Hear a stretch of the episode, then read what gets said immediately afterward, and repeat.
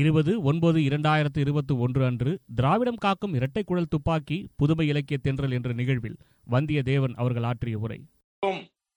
ததும்பி வழியக்கூடிய எங்களது மாவட்ட கழக செயலாளர் அருமை சகோதரர் ஜீவன் அவர்களே, நிறைவாக நன்றி உரையாற்ற இருக்கிற அன்பு சகோதரர் ராவணன் மல்லிகா அவர்களே, இந்த நிகழ்ச்சி மட்டுமல்ல, திராவிடர் கழகம் நடத்தக்கூடிய அனைத்து காணொலி கூட்டங்களும் சிறப்பாக அமைவதற்கு அடித்தளமாக இருந்து கடமையாற்றி கொண்டிருக்கக்கூடிய திராவிடர் கழகத்தினுடைய மாநில மாணவரணி செயலாளர் அன்பு சகோதரர் மானமிகு பிரின்ஸ் NRS பெரியார் அவர்களே, நிகழ்விலே பங்கேற்றிருக்கக்கூடிய அன்பு சகோதரர்களான முருகையன், நிலவு முத்துகிருஷ்ணன், சீனிவாசன், ராஜமாணிக்கம், எங்களது இயக்கத்தினுடைய வெளியீட்டு துணை செயலாளர் விக்டர், எழும்பூர் பகுதி கழகத்தினுடைய செயலாளர், பங்கேற்றிருக்கக்கூடிய கொள்கை உறவுகளான அன்பின் இனிய தோழர்களே, உங்கள் அனைவருக்கும் பணிவன்பான வணக்கத்தை தெரிவித்துக் கொள்கிறேன். புதுமை இலக்கிய தென்றல் நிகழ்ச்சி தொடர்ந்து நடைபெற்றுக் கொண்டிருந்தாலும் கூட இது 50வது நிகழ்ச்சி, பொன்விழா நிகழ்ச்சி என்கின்ற சிறப்பினை நம்முடைய திவாகரன் அவர்கள் பெருமித உணர்வோடும் மகிழ்ச்சியோடும் எடுத்து சொன்னார்கள்.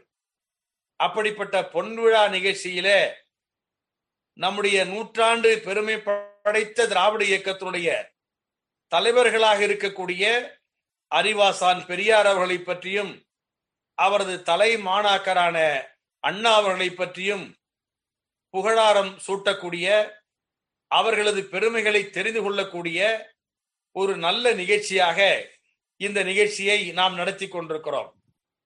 தலைப்பினை பற்றி சகோதரி நம்முடைய வீரமர்த்தினி அவர்கள் என்னிடம் கேட்டபோது நான் சொன்னேன், இது செப்டம்பர் திங்கள், பெரியார் பிறந்த நாள், அண்ணா பிறந்த நாள், எங்கள் ஜீவன் குறிப்பிட்டதை போல தலைவர் வைகோ பிறந்த நாள், திராவிட முன்னேற்ற கழகம் உதித்த நாள் என்று பல்வேறு சிறப்புகளை அடங்கியிருக்கிற இந்த நாளில் நாம் பெரியாரையும் அண்ணாவையும் பேசுவோம், அவர்களது புகழினை பறைசாற்றுவோம் என்று சொல்லி, அதற்காக திராவிடம் காக்கும் இரட்டைக்குழல் துப்பாக்கி என்று தலைப்பினை கூட நான் சொல்லியிருந்தேன்.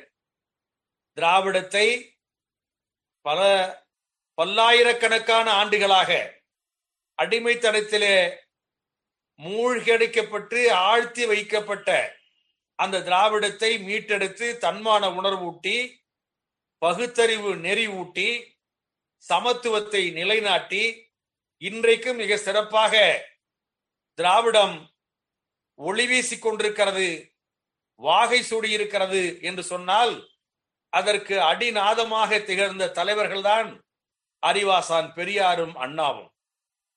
அறிவாசான் பெரியாரும் அண்ணாவும் என்று சொல்வதை விட ஒரே வரியிலே சொல்ல வேண்டும் என்று சொன்னால் அதற்கு அண்ணா அவர்களே சொன்னார்கள், திராவிட முன்னேற்ற கழகத்தை தொடங்கிய நேரத்தில் இது திராவிடர் கழகத்துக்கு போட்டியான அமைப்பு அல்ல, அதற்கு மாறாக திராவிடர் கழக கொள்கைகளை, அறிவாசான் பெரியார் லட்சியங்களை நடைமுறைப்படுத்துவதற்காக வீதியிலே நின்று பேசிக் கொண்டிருந்தால் போதாது, ஆட்சி அதிகாரத்திலே அமர்ந்தால்தான் அதனை செயல் வடிவத்திற்கு கொண்டு வர முடியும். எனவே அந்த அடிப்படையில இது திராவிடர் கழகமும் திராவிட முன்னேற்ற கழகமும் இரட்டைக்குழல் துப்பாக்கி என்று பெருமிதத்தோடு அண்ணா அவர்கள் குறிப்பிட்டார்கள். தனக்கு தலைவர் பதவி மீது நாட்டம் இல்லை, இங்கே எங்கள் ஜீவன் குறிப்பிட்டார் பாருங்கள், மாண்புமிகு என்பதை விட மானமிகு என்பதுதான் முதன்மையானது என்று அவர்கள் சொன்னார்களே, அதை அண்ணா அவர்கள் சொல்லுகிற போது எனக்கு தலைவர் பதவி மீது நாட்டம் இல்லை, இன்னும் சொல்ல போனால் நான் கண்ட தலைவர், கொண்ட தலைவர், ஒரே தலைவர், ஒப்பற்ற தலைவர் ஐயா பெரியார் அவர்கள் மட்டும்தான். எனவே எனக்கு மட்டுமல்ல, திராவிட முன்னேற்ற கழகத்திற்கும் தலைவர் பெரியார் தான். எனவே தலைவர் நாற்காலி காலியாகவே இருக்கும், அது பெரியாருக்காக ஒதுக்கப்பட்டது என்று சொல்லக்கூடிய அளவிற்கு அண்ணா அவர்கள் இரண்டு இயக்கத்தையும் ஒரே பார்வையில எடுத்து சொல்லி இரட்டை குழல் துப்பாக்கி என்று குறிப்பிட்டார்கள். அப்படிப்பட்ட பெரியாரை பற்றி துப்பாக்கி என்று அண்ணா சொன்னது மட்டுமல்ல, அண்மையிலே மறைந்தாரே நம்முடைய புலமை பித்தன் அவர்கள். அவர்கள் அதிமுகவிலே அவைத்தலைவராக இருந்திருக்கலாம், தமிழ்நாடு அரசனுடைய அரசவை கவிஞராக இருந்திருக்கலாம். ஆனாலும் கூட திராவிட இயக்க உணர்விலே தந்தை பெரியாரை உயிராக மதிப்பதிலே, திராவிட இயக்க லட்சியங்களை நடைமுறைப்படுத்துவதிலே, தமிழ் ஈழ விடுதலைக்காக தோள் கொடுத்து தொண்டாற்றுவதிலே எல்லளவும் சமரசம் செய்து கொள்ளாத ஒரு ஒப்பற்ற போராளியாக நம்முடைய புலமை பித்தன் இருந்தார். அவர் பெரியாரை பற்றி பாடிய பாடல் இருக்கிறதே, அந்த பாடலிலே பெரியாரை துப்பாக்கி என்று சொன்னார், அண்ணா இரட்டை குழல் துப்பாக்கி என்று சொன்னார். ஆனால் நம்முடைய புலமை பித்தன் அவர்கள் பெரியாரை துப்பாக்கி என்று சொன்னார். அந்த பாடல் வரிகளை அருமை நண்பர்களே இப்பொழுது நாம் கேட்போம். 1000 ஆண்டாய் சிறையே கோயிலாய் எண்ணிய குருட்டு மாந்தர் வழிக்கு விடுதலை வெளிச்சம் கொடுத்த அறிவு கோமகன்தான் பெரியார். எவ்வளவு சிறப்பா சொல்றாரு பாருங்க. ஊனப்படுத்திய உளுத்தர்கள் மீது மானனற்ற வழக்கு தொடுக்க கருப்புடை தரித்த முதல் வழக்கறிஞர், கருப்பைகள் போட்ட சதி திட்டத்தை சுட்டு பொசுக்கிய துப்பாக்கி என்று சொன்னார். ஆக துப்பாக்கி என்று அண்ணா சொன்னதை அதற்கு பிறகு வந்த புலமை பித்தனும் துப்பாக்கி என்று ஐயாவை பெரியாரை குறிப்பிட்டார். பெரியாரை பற்றி அந்த கவிதை வரிகளை பேசுகிற போது பெரியாருடைய போர் வாளாக இருந்து எப்படி புத்தரின் கொள்கைகளை எல்லாம் ஒரு அசோகர் ஆட்சிக்கு வந்து நிறைவேற்றினாரோ, மாமேதை கார்ல் மார்க்ஸருடைய லட்சியங்களை மாவீரன் லெனின் ஆட்சி பீடத்திலே அமர்ந்து நடைமுறைப்படுத்தினாரோ, அதே மாதிரி பெரியாருடைய கொள்கைகளை ஆட்சி பீடத்திலே அமர்ந்து ஒவ்வொன்றாக நிறைவேற்றிய பெருமை மிகு நம் அண்ணா அவர்களை பற்றி ஒரு கவிதையை நான் இங்கே சொல்லவிருக்கிறேன்.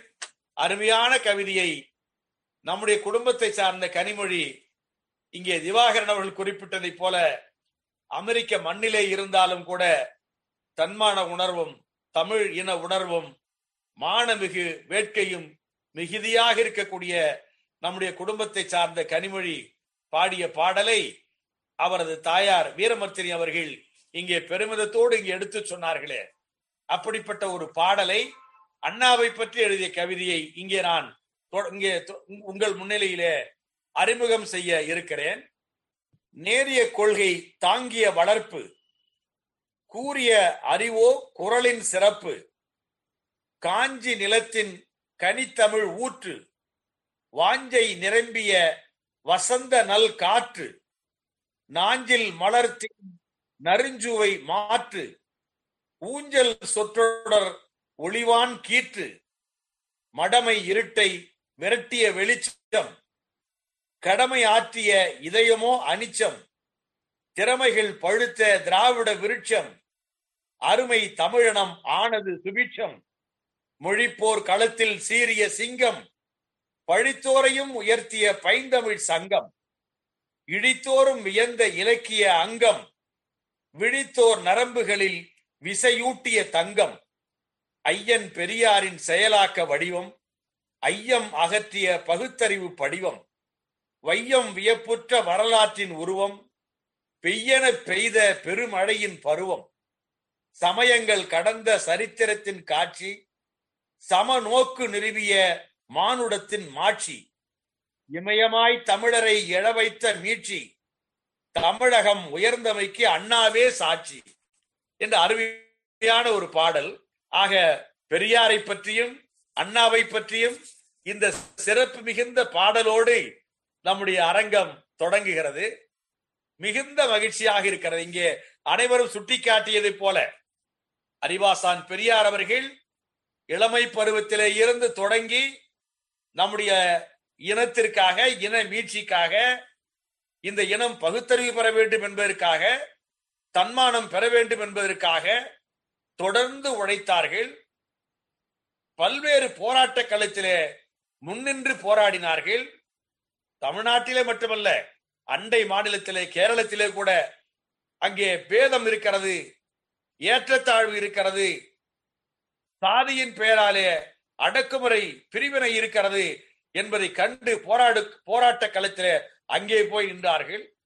அந்த கிழச்சிங்கம் சாகிற வரைக்கும் போராட்ட களத்திலே நின்று அவர் போல உழைத்தவர் இல்லை, அவர் போல பேசியவர் இல்லை, அவர் போல எழுதியவர் இல்லை, அவர் போல போராடியவர் இல்லை, அவர் போல சிறை சென்றவர் இல்லை, அவர் போல தன் மீது விழுந்த அந்த இழி சொற்களை கூட தாங்கிக் கொண்டு சமுதாய மறுமலர்ச்சிக்காக உழைத்த தலைவர்கள் இல்லை என்று சொல்லக்கூடிய அளவிற்கு உழைப்பின் சின்னமாக, அறிவின் எல்லையாக,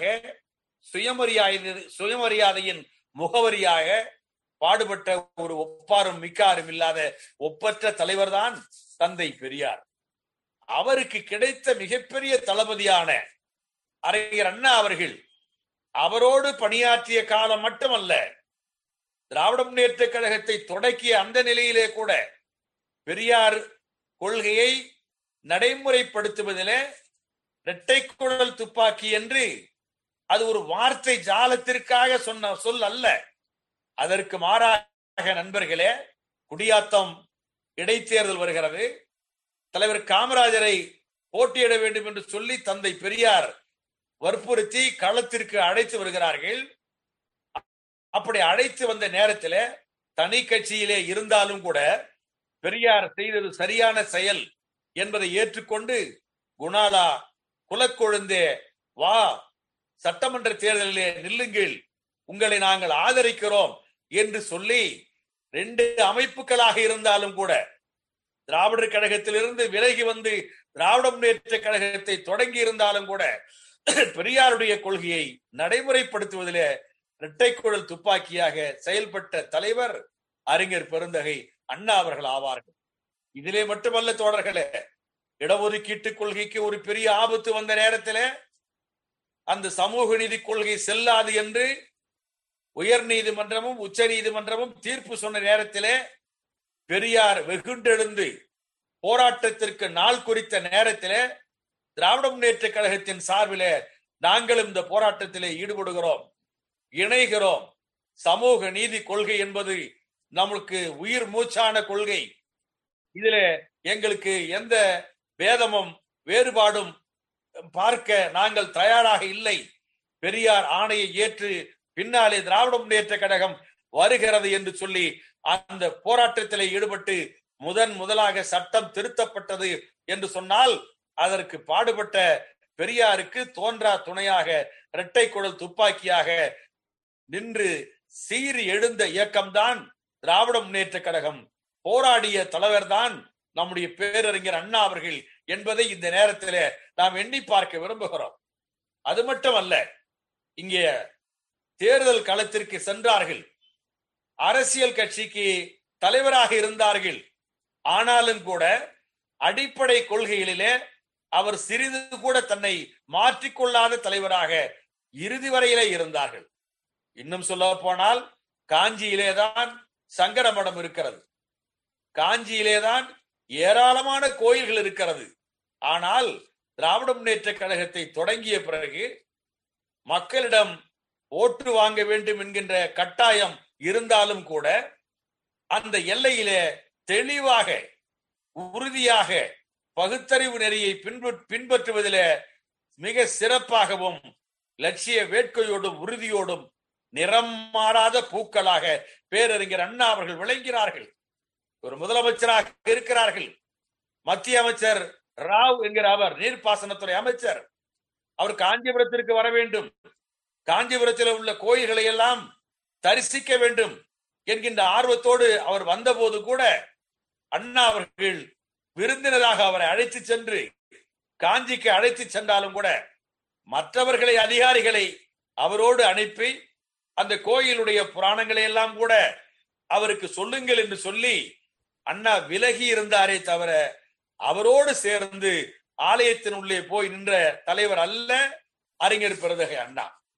எனக்கு நன்றாக நினைவிலே இருக்கிறது, மூட நம்பிக்கை ஒழிப்பிற்காக புத்த மதத்தை இருட்டடைப்பு செய்து ஆரியம் ஊடுருவியது என்பதை எடுத்து சொல்வதற்காக கடவுள் சக்தியாலே எதுவும் கிடையாது என்பதை நிரூபிப்பதற்காக தந்தை பெரியார் அவர்கள் பிள்ளையார் உடைப்பு போராட்டத்தை அறிவித்தார்கள்.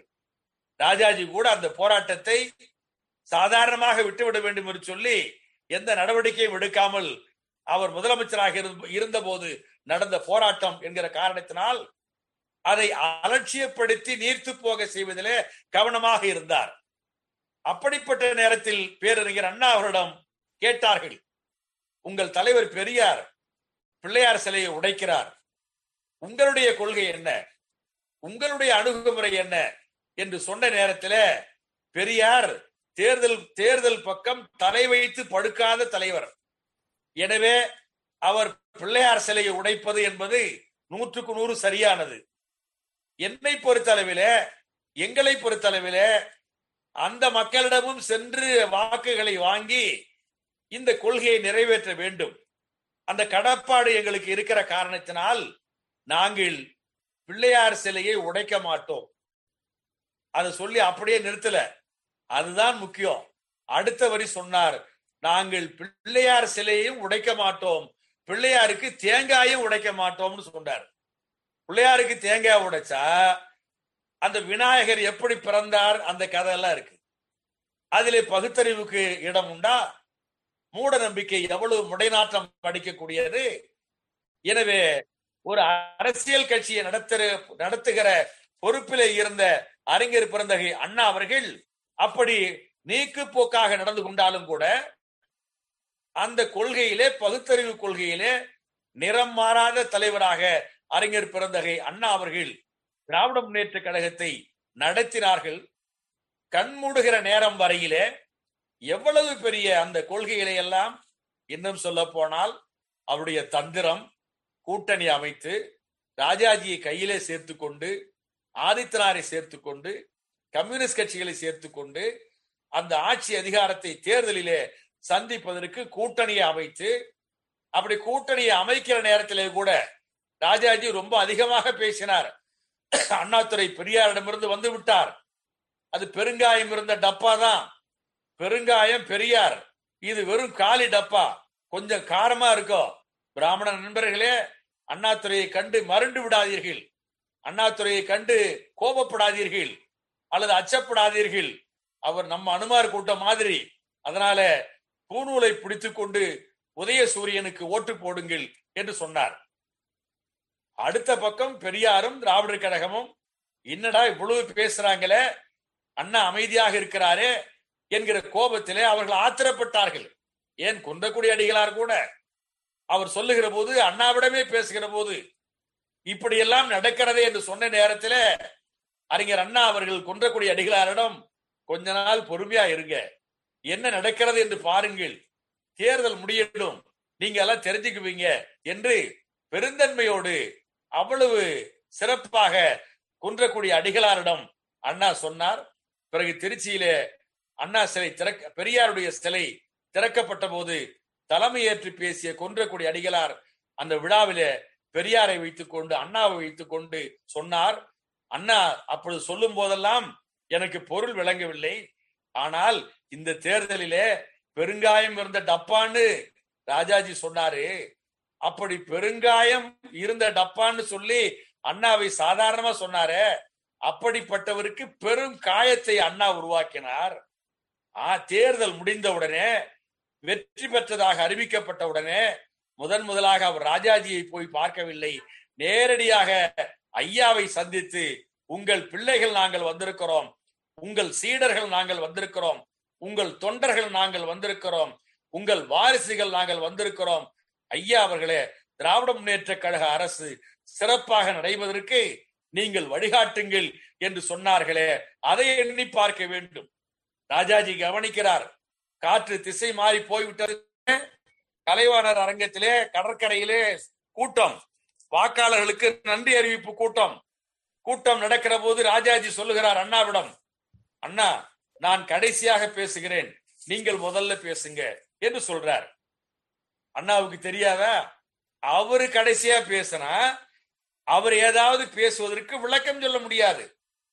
அதனால ரொம்ப பணிவாக அண்ணா அவர்கள், இல்லைங்க ஐயா, நீங்க முதல்ல பேசுங்க, நான் கட்சியினுடைய தலைவர், முதலமைச்சர் பொறுப்பில் இருக்கக்கூடியவர்கள், விளக்கம் சொல்ல வேண்டிய கடமை இருக்கிறது, எனவே நான் நிறைவாக பேசுவதுதான் சிறப்பாக இருக்கும் என்று அடக்கத்தோடு பணிவோடு சொன்ன போது ராஜாஜி ஒலிபெருக்கிக்கு முன்பு வந்து சொன்னார், அண்ணாதுரை நான் பேசுவதையெல்லாம் கேட்பார் என்று நினைத்தேன், ஏன்னா அவர் திருச்சிக்கு போயிட்டு வந்துட்டாருங்கிற கோபம் வேகம் அவருக்கு இருக்கு, அதோட சொல்றாரு, அது நடக்காது என்பதை நான் புரிந்து கொண்டேன், இப்பயே சொன்ன, இப்பவே என் பேச்சு அவர் கேட்கல, நான் கடைசியா பேசுறேன்னு இல்ல நான் தான் பேசுவேன்னாரு, இனிமேலும் அவர் என் பேச்ச கேட்க மாட்டாரு என்றெல்லாம் விரக்தியிலே சொன்னார்கள். அப்பொழுது கூட செய்தியாளர்கள் ஓடி வந்து கேட்டார்கள், என்னங்க ராஜாஜி இப்படி பேசுறாரு, வந்து உறவு தேன் நிலவு முடிந்து விட்டது என்று கூட சொல்லுகிறாரு அப்படின்னு சொல்லும் போது கூட ரொம்ப நாகரீகமான ஒரு சொந்தக்காரர் அண்ணா உடனே சொன்னாரு, இல்ல தேன் நிலவு முடிஞ்சு போச்சுன்னா நீங்க அப்படிலாம் நினைக்க வேண்டாம், தேன் நிலவு முடிஞ்சு போச்சுன்னா குடும்பம் நடத்த போறோம்னு அர்த்தம், நாங்க ஆட்சியை தொடர போறோம் என்று அப்பொழுதும் நாகரிகமாக சொன்னார்கள்.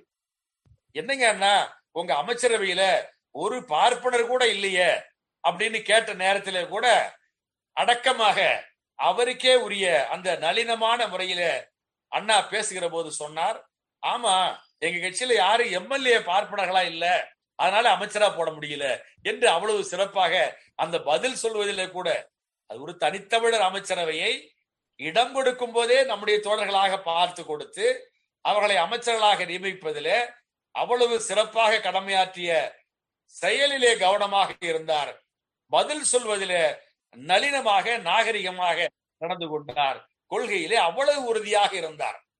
சட்டமன்றத்திலே கேள்வி கேட்ட நேரத்திலே கூட சுதந்திர போராட்ட தியாக விருது, தியாகிகள் விருது பெரியாருக்கு கொடுத்திருக்கிறீர்களே, மத்திய அரசு கொடுத்தது, அண்ணா முதலமைச்சராக இருக்கிறார், அதை கொண்டு வந்து கொடுக்கிறார்கள், இது நீங்கள் கொடுக்கிற பரிசா விருதா என்று கேட்ட போது அண்ணா அடக்கத்தோடு சொன்னார், அந்த விருது மட்டுமல்ல நண்பர்களே, சட்டமன்றத்தில் அண்ணா பேசினார், இந்த அமைச்சரவை இருக்கு பாருங்க, இந்த அமைச்சரவையே தந்தை பெரியாருக்கு நாங்கள் அன்பாக பரிசாக காணிக்கையாக கொடுக்கிறோம் என்று பெருந்தன்மையோடு சொன்ன அந்த காட்சியை நாம் எண்ணி பார்க்கிறோம். நம்முடைய நாகரசம்பட்டி என்று தருமபுரியிலே அந்த மாவட்டத்திலே இருக்கிற அந்த ஊர், அந்த ஊரிலே ஒரு பள்ளிக்கூட திறப்பு விழா, விடுதலை மேலாளர் ஐயா சம்பந்தம் அவர்கள் இருந்த அந்த ஊர் நமக்கு பல தோழர்களுக்கு தெரியும். பெரியார் உயர்நிலைப் பள்ளி திறப்பு விழா முதலமைச்சர் அண்ணா அவர்கள் சென்றிருக்கிறார்கள், தந்தை பெரியார் அவர்கள் அந்த விழாவிலே கலந்து கொள்கிறார்கள், நம்முடைய ஆசிரியர் திராவிடர் கழகத்தினுடைய தலைவர் தமிழர் தலைவர் ஐயா அவர்கள் அந்த விழாவிலே பங்கேற்கிறார்கள். அப்பொழுது பங்கேற்கிற போதுதான் அண்ணா மனந்திறந்து சொன்னார், நான் முதலமைச்சராக வந்தவுடனே எவ்வளவோ பேர் எனக்கு சால்வை போட்டார்கள், கைத்தறி ஆடை அணிவித்தார்கள், மாலைகளை அணிவித்தார்கள், அதெல்லாம் முதலமைச்சர் என்கிற பொறுப்புக்கு போட்ட மரியாதை, பதவிக்கு கிடைத்த சிறப்பு. பெரியார் எனக்கு மாலை அணிவித்தார் என்று சொன்னால் அது அவருடைய வளர்ப்பு பிள்ளை, வாரிசு, எனக்கு கொடுத்த அண்ணாவுக்கு கொடுத்த சிறப்பாக நான் நினைக்கிறேன் என்று அந்த விழாவிலே சொன்னார். பல பேர் சொன்னாங்க, பிரிந்திருந்த தந்தையும் தனையனும் ஒன்றாக சேர்ந்து விட்டார்கள் என்றெல்லாம் சொன்ன நேரத்திலே நாங்கள் எங்கே பிரிந்தோம் அண்ணா கேட்டார் அந்த விழாவிலே, நான் எங்கேயும் பிரியல, நான் பெரியாரோடு தான் இருக்கிறேன், பெரியாரைத்தான் அன்றைக்கும் இன்றைக்கும் நாளைக்கும் தலைவராக ஏற்றுக்கொண்டிருக்கிறேன், இந்த செயல்களை எல்லாம் உங்களது கொள்கைகளை எல்லாம் நிறைவேற்ற வேண்டும் என்பதற்காக திராவிட முன்னேற்ற கழகத்தை தொடங்கி வியூகம் அமைத்து மக்களை சந்தித்து இந்த வெற்றியை பெற்று அந்த வெற்றியை உங்கள் காலடியிலே கொடுத்து உங்களுக்கு பரிசாக கொடுத்து மகிழ்ந்திருக்கிறேன் என்று சொன்னது மட்டுமல்ல, அந்த விழாவிலே பேசுகிற போது அண்ணா குறிப்பிடுவார், நீங்கள் முதலமைச்சர் பதவியை விட்டுவிட்டு நேரடியாக வாருங்கள் என்று இப்பொழுது சொன்னால் கூட நாங்கள் உங்கள் பின்னாலே வந்து உங்களோடு சேர்ந்து பாடுபட தயாராக இருக்கிறோம் என்று சொன்ன நேரத்தில் ஐயா ரொம்ப மகிழ்ச்சியாகவும் நெகிழ்ச்சியாகவும் மேடையிலே இருந்து, வேண்டாம் வேண்டாம், இந்த வேலையை நாங்க பாத்துக்கிறோம், நீங்க அங்க இருந்து செய்யுங்க, அதுதான் சிறப்பு, இதுதான் மிக மிக கவனமாக கவனிக்க வேண்டும் என்று சொல்லி அப்படிப்பட்ட நிகழ்ச்சிகள் நடந்ததே அவைகளெல்லாம் எனக்கு மனக்கண்ணிலே இன்றைக்கு வருகிறது. அவருடைய எளிமை என்று சொன்னால் அண்ணாவை போல ஒரு எளிமையை பார்க்க முடியாது. அண்ணா வீடு உங்களுக்கெல்லாம் தெரியும், இன்றைக்கும் அது அண்ணா நினைவகமாக இருக்கிறது காஞ்சிபுரத்திலே. அந்த காஞ்சிபுரத்தில் இருக்கிற ஒரு வீட்டுக்கு பக்கத்திலே கொஞ்ச தூரத்திலே கண்ணாயிரம் தேநீர் கடைன்னு ஒரு தேநீர் கடை இருந்தது. அந்த தேநீர் கடையை நடத்தினவர் ஏகாம்பரம். அவர் திராவிட முன்னேற்ற கழகத்துக்காரர். அந்த கடையையே அண்ணா கடை என்று சொல்லுவார்கள், சூரியன் கடை என்று சொல்லுவார்கள். அண்ணா இரவிலே விடிய விடிய வீட்டிலே அந்த கட்டுரை எழுதுகிற போது அவருடைய வளர்ப்பு பிள்ளை பரிமளம் வீட்டிலிருந்து புறப்பட்டு வந்து தேநீர் வாங்கி கொண்டு சென்று தன்னுடைய தந்தையாருக்கு கொடுத்து அந்த எழுத்து பணிக்கு துணையாக இருப்பார்கள். மழை பெய்கிற நேரத்திலே கூட கொடை பிடித்து கொண்டு அந்த நடந்து வந்து அந்த தேநீர் கடையிலே தேநீர் வாங்கி எடுத்துக்கொண்டு வந்து தந்தையாருக்கு கொடுப்பார். அப்படிப்பட்ட அந்த நிகழ்ச்சியை இப்பொழுது நான் சொல்லுவதற்கு காரணம், முதலமைச்சர் பொறுப்பை அண்ணா ஏற்றுக்கொண்டார். முதன் முதலாக காஞ்சிபுரம் வருகிறார்கள். முதல்வர் வருகிறார் என்று சொன்னால் உங்களுக்கு எல்லாம் தெரியும், எத்தனை காரு, அந்த ஆடம்பரம், அங்கே பாதுகாப்பு, வரிசையாக கார்கள் சரசரன்னு அந்த சாலையிலே வருகிறது. அண்ணா முதல்வர் அந்த காரிலே அமர்ந்திருக்கிறார். அவருடைய கடை வழியாக அந்த கார் போகிறது. அந்த கடையை சற்று தள்ளி போய்விட்டது. உடனே முதலமைச்சர் அண்ணா ஓட்டுநரிடம் சொல்லுகிறார், வண்டியை கொஞ்சம் நிறுத்துங்க அப்படிங்கிறார். உடனே வண்டி நிற்கிறது. கொஞ்சம் பின்னோக்கி போங்க அப்படிங்கிறார். பின்னாடி ஓட்டுங்க, ரிவர்ஸ்ல வண்டியை எடு அப்படிங்கிறாங்க. அந்த பின்னோக்கி வருகிறது, கார் வருகிறது. அந்த தேநீர் கடைக்கு முன்பு வந்த உடனே நிறுத்துங்கன்னு சொல்றாரு. டிரைவர் வண்டியை நிறுத்திட்டாரு. அண்ணா வண்டியில இருந்து கீழே இறங்கறதுக்கு முயற்சிக்கிறாரு. அதற்குள்ளாக ஏகாம்பரம் அந்த கடையில இருந்து வேகமாக வீட்டுக்கு வந்துட்டார். அந்த கார் முகப்புக்கு வந்துட்டார். வந்துட்டு அண்ணா நீங்க இறங்க வேண்டாம், கார்லயே இருங்க என்று சொல்லி கையிலே வைத்திருந்த மாலையை முதலமைச்சர் அண்ணாவுக்கு அணிவிக்கிறார். மகிழ்ச்சியோடு அதை வாங்கி கொண்டு, நான் வீட்டுக்கு போறேன், உங்க தேநீர் தான் எனக்கு வேண்டும், தேநீர் போட்டு வீட்டுக்கு எடுத்துக்கொண்டு வா என்று சொல்லிவிட்டு போகிறார். அந்த தேநீரை ஏகாம்பரம் போட்டு எடுத்துக்கொண்டு போன நேரத்தில், நான் திராவிட முன்னேற்ற கழகத்தை தொடங்கிய நாளிலிருந்து திராவிட நாட்டிலே எழுதுகிற அந்த வேலைக்கெல்லாம் ஏகாம்பரத்தினுடைய தேநீர் தான் எனக்கு ஊக்க சக்தியாக, டானிக்காக இருந்தது என்று சொல்லி அந்த ஏகாம்பரத்தின் முதுகிலே தோளிலே தட்டி கொடுத்த முதலமைச்சர் அறிஞர் பிறந்த அண்ணா அவர்கள் என்று சொன்னால், இந்த எளிமையை, இந்த பண்பாட்டை எங்கே காண முடியும்? அவர்தான் அண்ணா. இன்னும் சொல்ல போனால் அவருடைய வீட்டிலிருந்து திராவிட நாடு அலுவலகம் பக்கத்திலே இருக்கும். அந்த அலுவலகத்திற்கு வண்டியிலே போவார். அந்த வண்டியை அண்ணாவே ஓட்டி கொண்டு போவார். வண்டியிலே உட்கார்ந்திருக்கிறவர்கள் யார் என்று சொன்னால், வன்னை நாராயணசாமி இருப்பார், கலைஞர் இருப்பார், நாவலர் இருப்பார், ஈவிகே சம்பத் அவர்கள் இருப்பார்கள். அவர்கள் எல்லாம் கூட உட்கார்ந்து கொண்டு அண்ணா எளிமையாக, அந்த எளிமையின் சின்னம் என்று சொன்னால் அவர்தான் மன்னை நாராயணசாமி அவர்கள். ஒருமுறை இங்கே அண்ணாவை சந்திக்க வந்திருக்கிறார்கள். அண்ணாவை சந்திக்க வந்திருந்த நேரத்தில் மதிய நேரம் ஆகிவிட்டது. அன்னியார் அன்றைக்கு வீட்டிலே இல்லை, சாப்பாடு செய்ய வேண்டும். அண்ணாவுக்கு சமைக்கலாம் ஒண்ணும் தெரியாது. அதனால ஒரு தோழரை அனுப்பி இவருக்காக பிரியாணி வாங்கிட்டு வர சொல்லியிருக்காரு. சாப்பாட்டு நேரம் நெருங்கி போச்சு. நம்முடைய மன்னை அவர்கள் சாப்பிடலான்னு சொல்றாரு.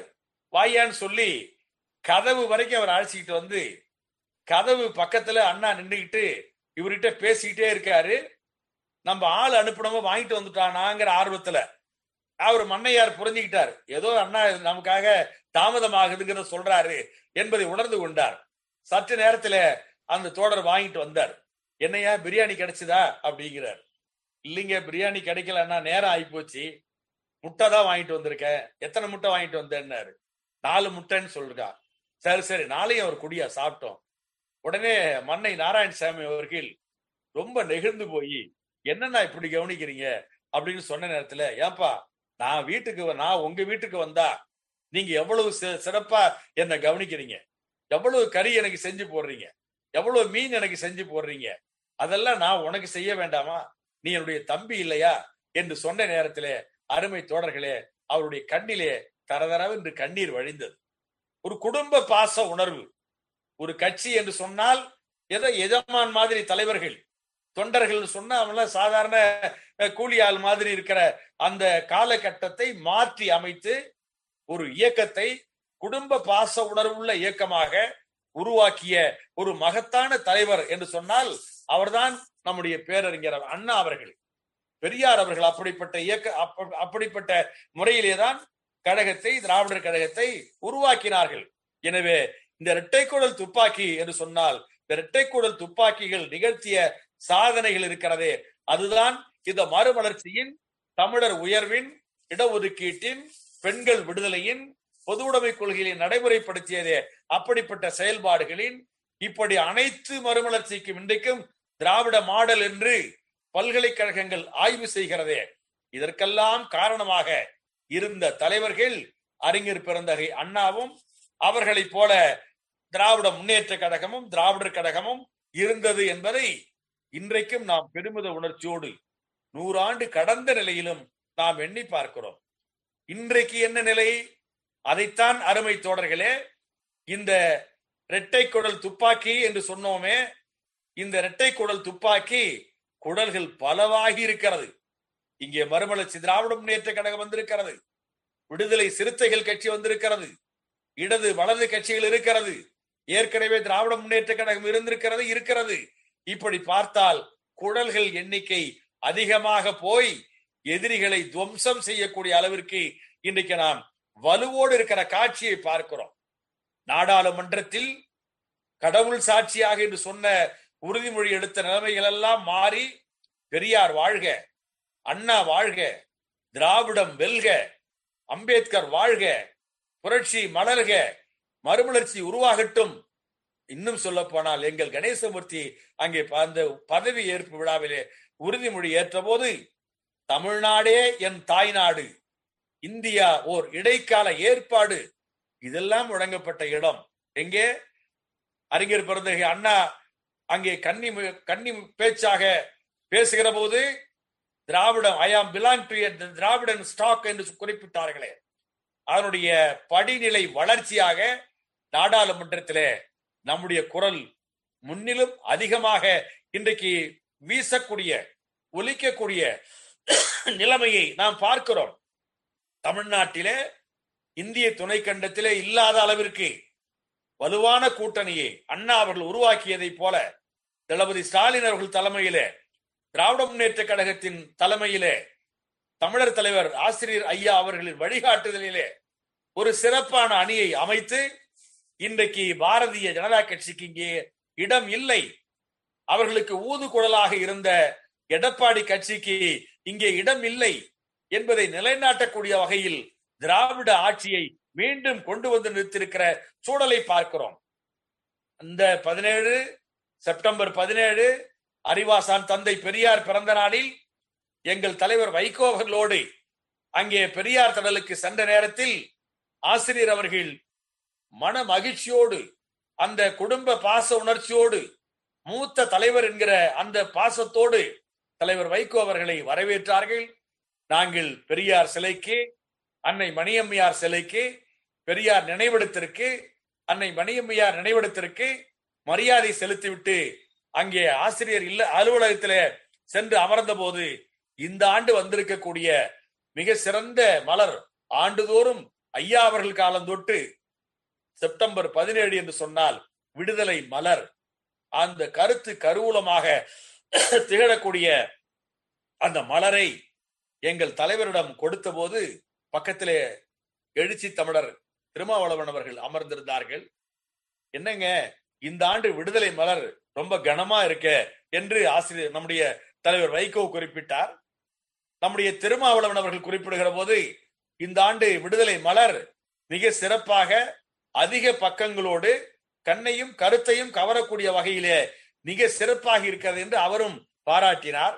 அப்பொழுது நம்முடைய ஆசிரியர் ஐயா அவர்கள் குறிப்பிட்டார்கள், நாம் எவ்வளவு பெரிய கனத்த வெற்றியை பெற்றிருக்கிறோம், திராவிடம் எவ்வளவு பெரிய வெற்றியை பெற்றிருக்கிறது, எனவேதான் இந்த மலரும் கனமாக இருக்கிறது என்று சொன்னபோது நாங்களெல்லாம் சிரித்து மகிழ்ந்து அந்த மகிழ்ச்சியை, ஐயா பிறந்த நாள் விழா மகிழ்ச்சியை, அண்ணா பிறந்த நாள் விழா மகிழ்ச்சியை நாம் நேரடியாக அனுபவித்தோம்.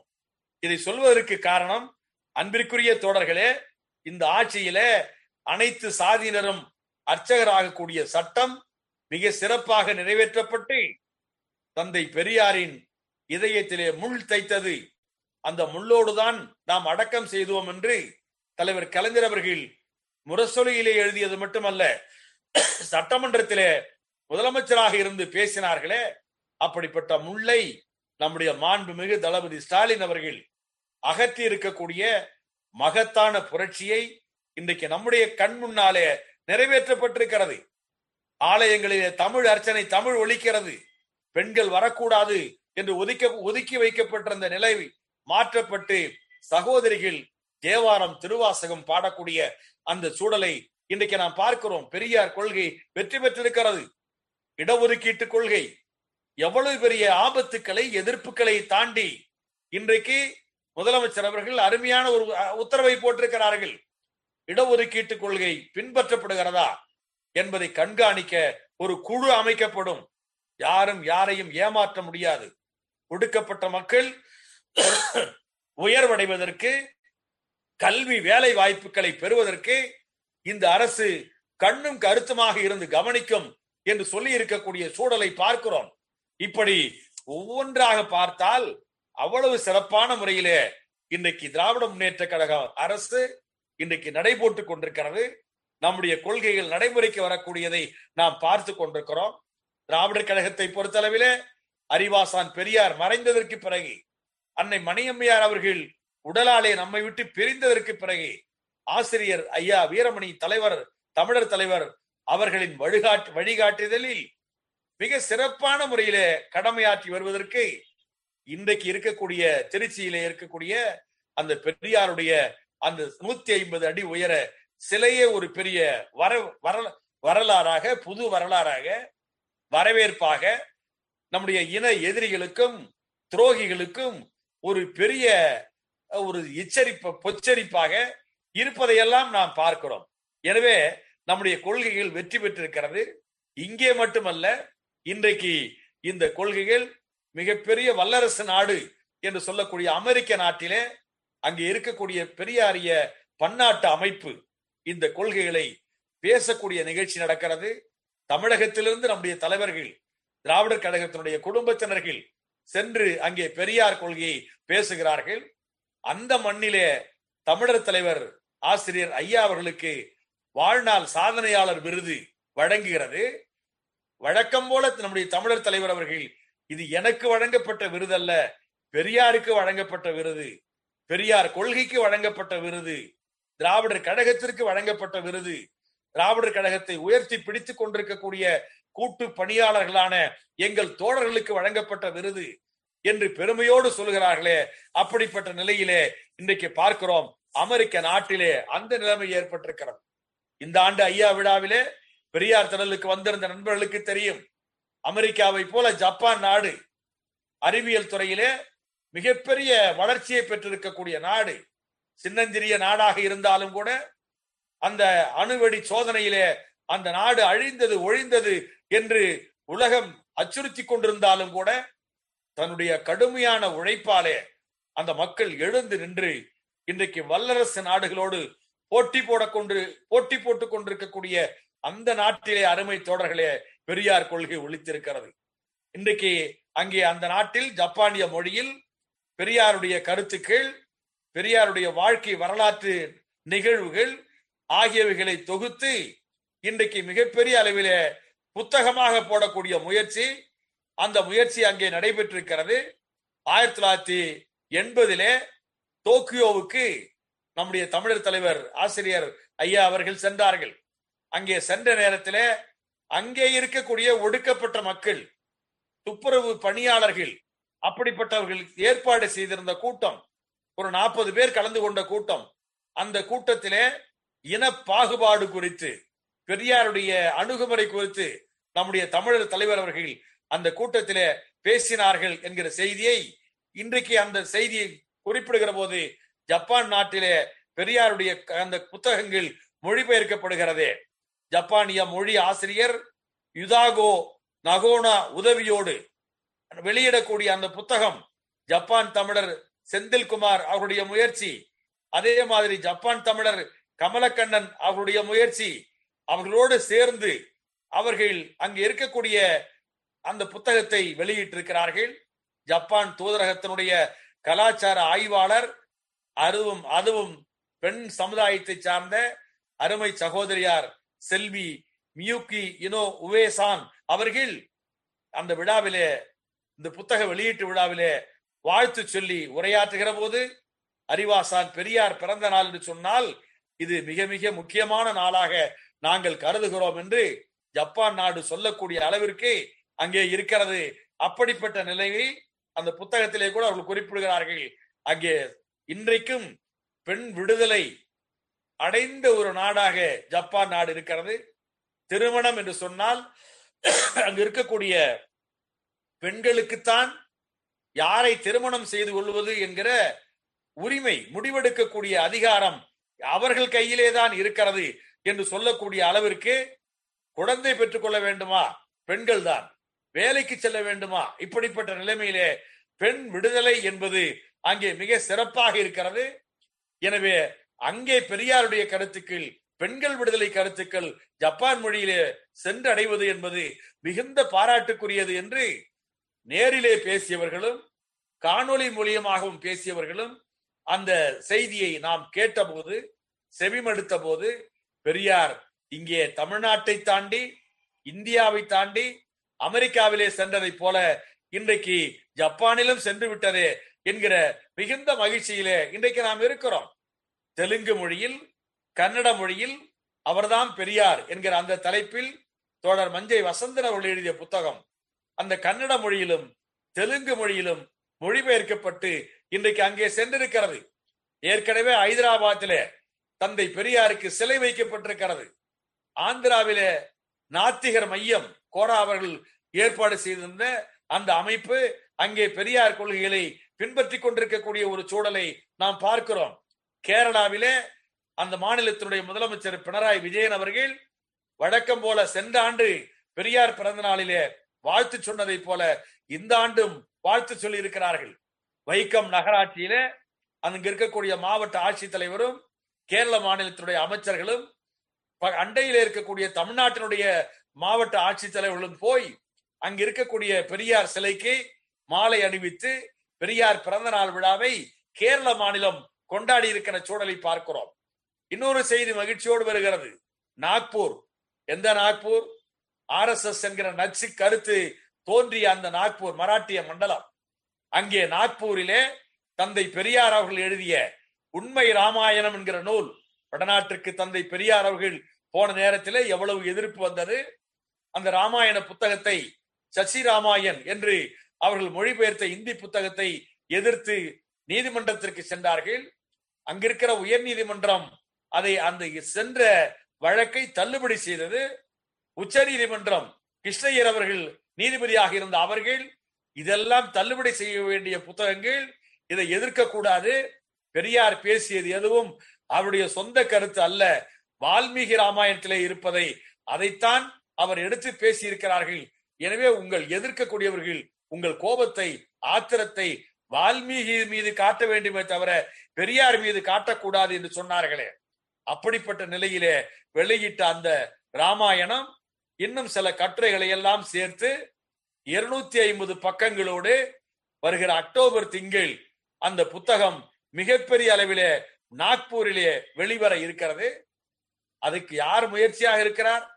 அசாம் மாநிலத்தினுடைய பல்கலைக்கழகத்தினுடைய பேராசிரியராக இருக்கக்கூடிய பிரமோத் ரஞ்சன் என்கிற அவர் முயற்சி செய்து காட்டாறு என்கிற அந்த நிறுவனம் மராத்தியிலே சாகு பொலீரோ என்கிற அவர் மாதுஸ்ரீ பப்ளிகேஷன் என்கிற வெளியீடு, அந்த பதிப்பகம் வெளியிட்ட அந்த புத்தகத்தை அருமை தோழர்களே இன்றைக்கு மராட்டிய மொழி, இந்தியிலிருந்து மராட்டிய மொழிக்கு மாற்றி மராட்டிய மாநிலத்திலே இன்றைக்கு பெரியார் நுழைகிறார், பெரியார் கருத்துக்கள் நுழைகிறது என்கிற செய்தியை பார்க்கிற போதே அவ்வளவு மகிழ்ச்சியாக இருக்கிறது. நான் நிறைவாக ஒரு செய்தியை சொல்லி இங்கே இந்த நிகழ்ச்சியை நிறைவு செய்ய விரும்புகிறேன். எனவே பெரியார் கொள்கைகள் இன்றைக்கு வளர்ந்திருக்கிறது, நாம் வென்றிருக்கிறோம்.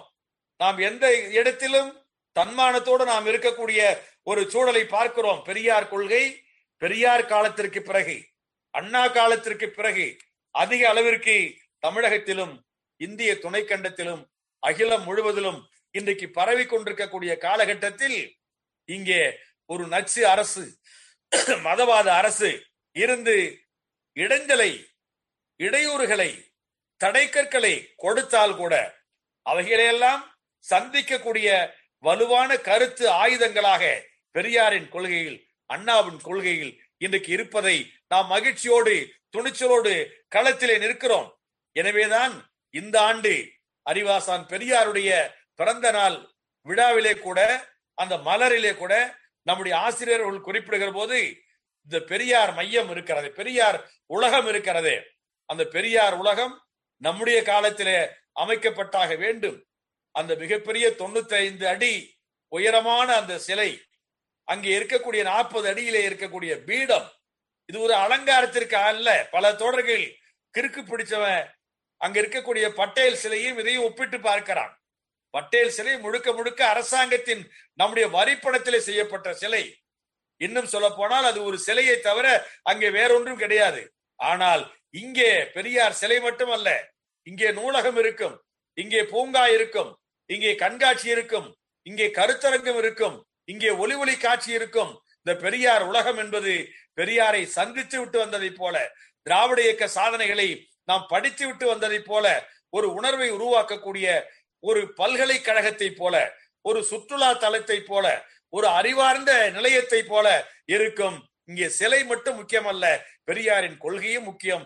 அது மட்டுமல்ல, இதை வசூலிப்பதற்கு நம்முடைய தோழர்கள், திராவிடர் கழக தோழர்கள் வீதிக்கு வீதி சென்று மக்கள் வரிப்பணத்திலே, எப்படி பெரியார் நூற்றாண்டு விழா அந்த வந்த சமயத்திலே அருமை தோழர்களே ₹1 நன்கொடை சீட்டு அச்சடித்து கொண்டு கடை கடையாக, வீதி வீதியாக சென்று நம்முடைய தோழர்கள் அந்த நன்கொடையை திரட்டினார்களோ, அதே போல இது தமிழ் மக்கள் பணம், தமிழர்கள் நன்றி அறிவிப்பு அடையாளம் என்கின்ற வகையில் கட்சி எல்லைகளை கடந்து தமிழ் மக்களிடம் நன்றி உணர்ச்சியை, காணிக்கையை நிதியாக பெற்று விண்முட்டை இடக்கூடிய அந்த பெரியார் உலகம் வெகு விரைவிலே மலர வேண்டும் என்று காலக்கெடுவை கூட நம்முடைய ஆசிரியர் அவர்கள் குறிப்பிட்டிருக்கிறார்கள். அதோடு கூட நம்மளுக்கு கொள்கையும் முக்கியம் என்கின்ற அடிப்படையில் சாதி ஒழிப்பு இந்த ஆண்டு நம்முடைய தொலைநோக்கு திட்டம், நம்முடைய நடைமுறை திட்டம் அதுதான் என்று சொல்லிவிட்டு அற்புதமாக அதற்கு ஒரு விளக்கமும் சொல்லி இருக்கிறார்கள். இன்றைக்கு அரசமைப்பு சட்டத்திலே சாதி இருக்கிறது என்று சொன்னால் அந்த சாதியை ஒழிக்கக்கூடிய வேலையை நாம் ஈடுபட வேண்டும். பெரியார் அந்த காலத்திலே சொன்னார், அன்னை மணியம்மையார் காலத்திலும் அதை எடுத்து சொன்னோம். என்ன என்று சொன்னால், அரசமைப்பு சட்டத்திலே 17வது பிரிவிலே untouchability is abolished and its practices forbidden in any form என்று குறிப்பிடுகிறது.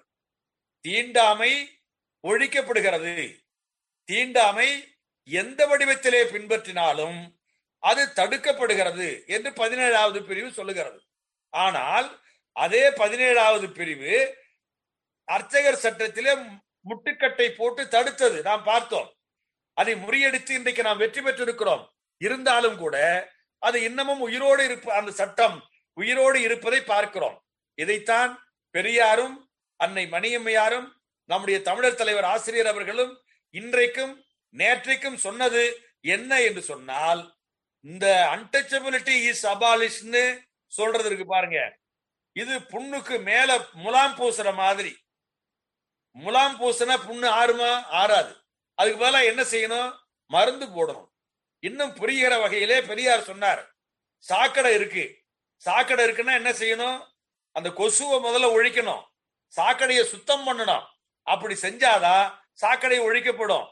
அதற்கு பதிலாக அது பாட்டு கொசு பாட்டும் கொசு இருக்குங்க, கொசுவை கொல்லலாமா, அது ஜீவகாருண்யத்துக்கு விரோதம் இல்லையா, இப்படி எல்லாம் தத்துவம் சொன்னா கொசு இருக்கிற வரைக்கும் சாக்கடை இருந்துகிட்டே தான் இருக்கும் என்று சொல்லி இந்த உதாரணத்தை சொல்லிவிட்டு பெரியாரும் அன்னை மணியம்மையாரும் நம்முடைய தமிழ் தலைவரும் என்ன குறிப்பிட்டார்கள் என்று சொன்னால், இந்த அன்டச்சபிலிட்டி இஸ் அபாலிஷ்னு போட்டிருக்கீங்கல்ல, இதுல அன்டச்சபிலிட்டிங்கிற வார்த்தையை எடுத்துருங்க, எடுத்துவிட்டு காஸ்ட்னு போடுங்க.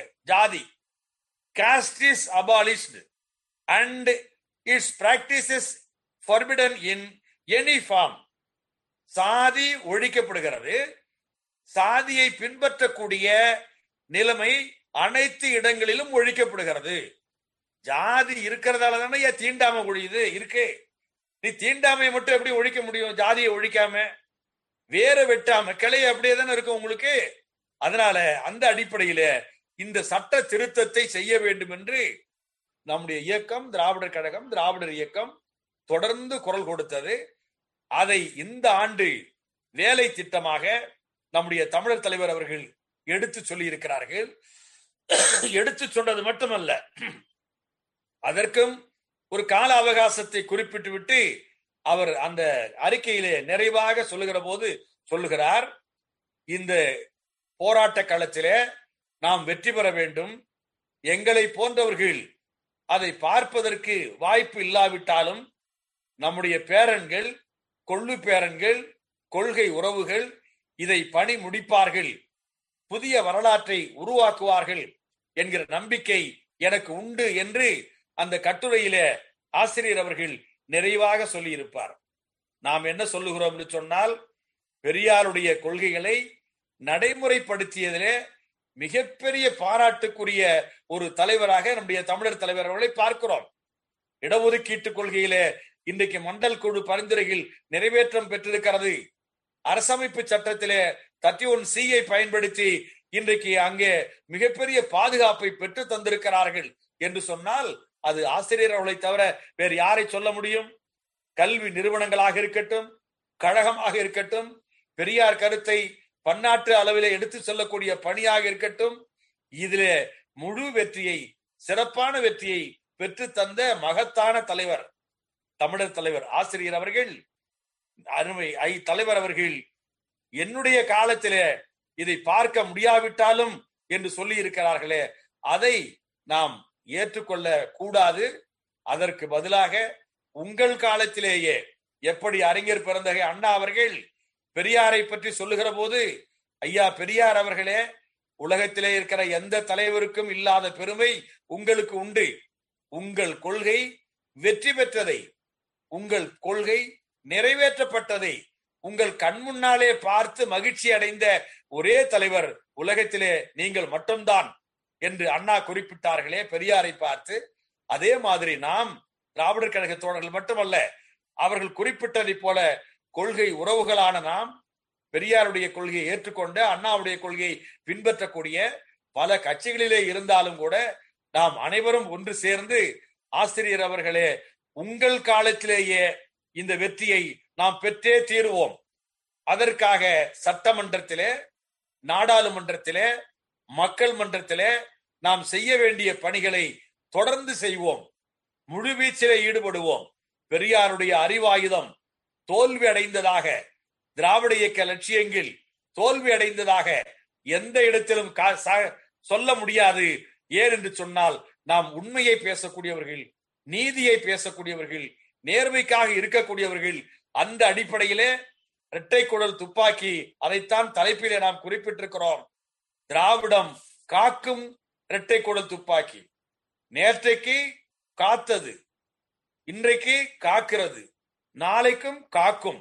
எனவே அப்படிப்பட்ட முறையிலே திராவிடம் காக்கும் இரட்டை குழல் துப்பாக்கி இன்றைக்கு மூன்று, தொடக்கத்திலே நான் குறிப்பிட்டதை போல 3 குடலாக, 4 குடலாக, 5 குடலாக இன்றைக்கு மாறி இருக்கிற இந்த சூழலில் நாம் ஆசிரியர் குறிப்பிடுவதை போல வேற்றுமைகளை மறந்து எது நம்மை இணைக்கிறதோ அந்த இணைப்பை உறுதியாக கையிலே பிடித்து கொண்டு, எது நம்மை பிரிக்கிறதோ அவைகளை அலட்சியப்படுத்தி விட்டு பெரியார் கொள்கையை வென்றெடுக்கக்கூடிய பணியிலே இரட்டை குழல் துப்பாக்கிகள் மட்டுமல்ல, இன்றைக்கு இருக்கிற ஒட்டுமொத்த திராவிட இயக்கமும், பெரியார் உணர்வாளர்களும், திராவிட இயக்க உணர்வாளர்களும் ஒன்றிணைந்து பாடுபடுவோம்.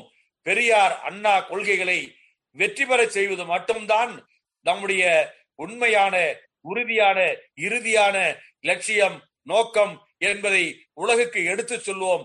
அந்த பணியிலே ஈடுபடுவோம், வெற்றி பெறுவோம் என்று சொல்லி இந்த நல்ல நிகழ்ச்சியை ஏற்பாடு செய்திருக்கக்கூடிய நம்முடைய அமைப்பை சார்ந்த தோழர்களுக்கு, புதுமை இலக்கிய தென்றலுடைய நிர்வாகிகளுக்கு என்னுடைய நெஞ்சம் நிறைந்த நன்றியை, வணக்கத்தை, பாராட்டுக்களை தெரிவித்துக் கொள்கிறேன். வணக்கம், நன்றி.